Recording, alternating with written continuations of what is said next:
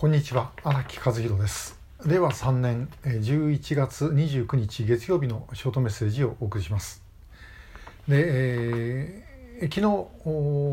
28日にですね、えー、立川の立飛昔の立川飛行機ですが、そのこう、まあ、あの敷地の中で、え、こういう催し物がありました。意識総発高等練習機の展示、えー、ということでですねこれはあの立ちが昔飛行機作ってた時に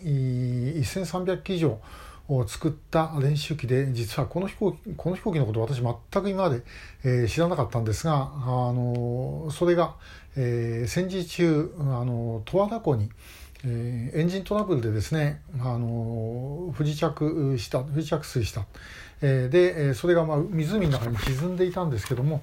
沈んでいたあ飛行機をですねえー、引き上げたものをしばらく三沢で展示をしてあったそうですが、えー、これを立ちがですねあの譲り受けてで、今回公開したということです。で、えー、かなりの人手でした。で私もあの大体1時間ぐらい並んで中に入ったという感じでですね、えー、まああの結構すごかったですね。本当にあのそのままですね色あの塗ったりもしていない。えー、ですけども日の丸とかですね胴体の日の丸とかもう鮮明に、えー、見えましたでこういうのがたくさん飛んでたんだなというのは非常に力強かったんですけども、えー、来てた方々はですね本当にあの年配者から若い人まで、えー、まあ、もちろんいわゆる飛行機オタク的な人もあのいましたけれども、まあ、子供連れとかですね、えー、たくさん来てました。で、えー、1時間ぐらい並びますとか聞いてですね、えー、諦めて帰っちゃった人たちもいましたから、えー、実際には相当たくさんの人があの来てたんだろうと思います。で立ちの人はまたあの今回好評だったんで、えー、またやりますということを言ってくださってました。でまたあの将来的にはこういうのを展示した、えー、ミュージアムみたいなものをですねあの作りたいという話もされてましたんで、えー、ぜひ期待をしたいと思います。で、えー、立川飛行機、まあ、その説明してた方が言ってましたけども、まあ、戦争負けて アメリカから、えーまあ、あの飛行機作ることを禁じられたとこれはまあ日本全国そうですね、えー、航空機産業は全部もう止められた、えー、ということがありました。で、えー、本当にあのこの意識総発高等練習機えなんかもですね、まあ、あのジュラルミン非常に薄いジュラルミン薄くて強度のあるジュラルミンを、えー、使った総発機で、えーまあ、総発機は初め立ち機としては初めて、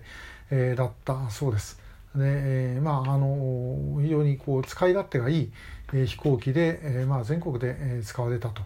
いうことだったそうですね。で、当時首相もこれに、まあ、乗ったりしたということですからやはりあの安定した飛行機だったんだろうと思います。で、えー、こういう技術がですね、えー、まあ、ともかく終戦後10年近くの間、えー、禁じられていたということでですねこれによって遅れを遅れを取ってしまったものがもうずっとたくさんあったんだろうと思います。でそうでなければですね、まあ、この敗戦までの時日本の空を飛んでいた、まあ、あの世界の空と言ってもいいんですけども飛行機ですね日本のともかく日本の中で飛んでた飛行機というのは、えー、ほとんどもう国産機だったわけですね。ですからまあ今と昔と比べると随分差があると。あの時、えー、航空産業航空機産業が止められていなかったらば、えー、もう全然ですねあの世界の空は違ったものになったんだろうなということを感じました。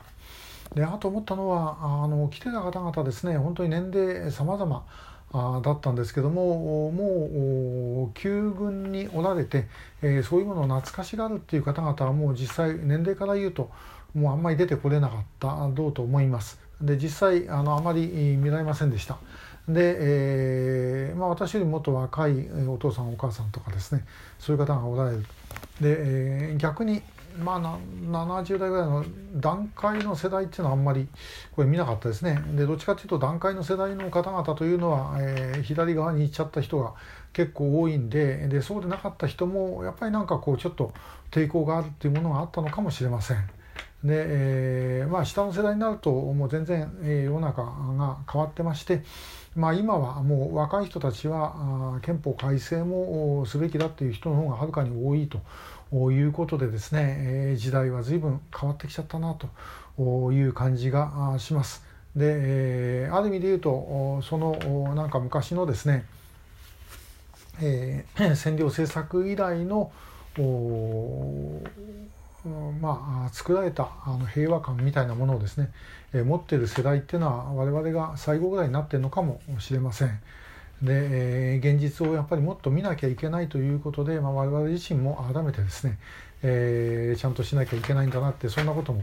感じた次第です。で、えー、まああのとらわれ、えー、ですよね。我々の世代私たち民社党いた時だって、えー、もう民社党ですね。なんてある意味で言うとそういう安全保障の問題では自民党以上に進んでいた政党だと思いますけどもおまあ、憲法のことについてですね憲法改正っていうのはやっぱり昭和50年代はちょっとなかなか言いにくかったですね、えー、もう民社党末期のことになってくれば、まあ、それが出てくるんですけども民社党みたいな政党でもそれが言いにくかったと。えー、な内部でですよ外に向かってというんじゃなくて内部ででもまだ言いにくかったということを考えると今もう本当にあの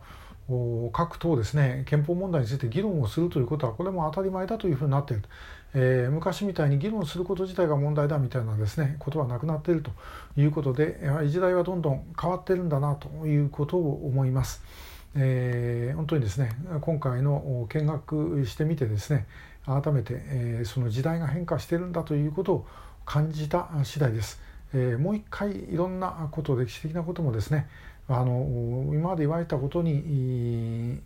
とらわれないで、えー、まあそのリビジョニスト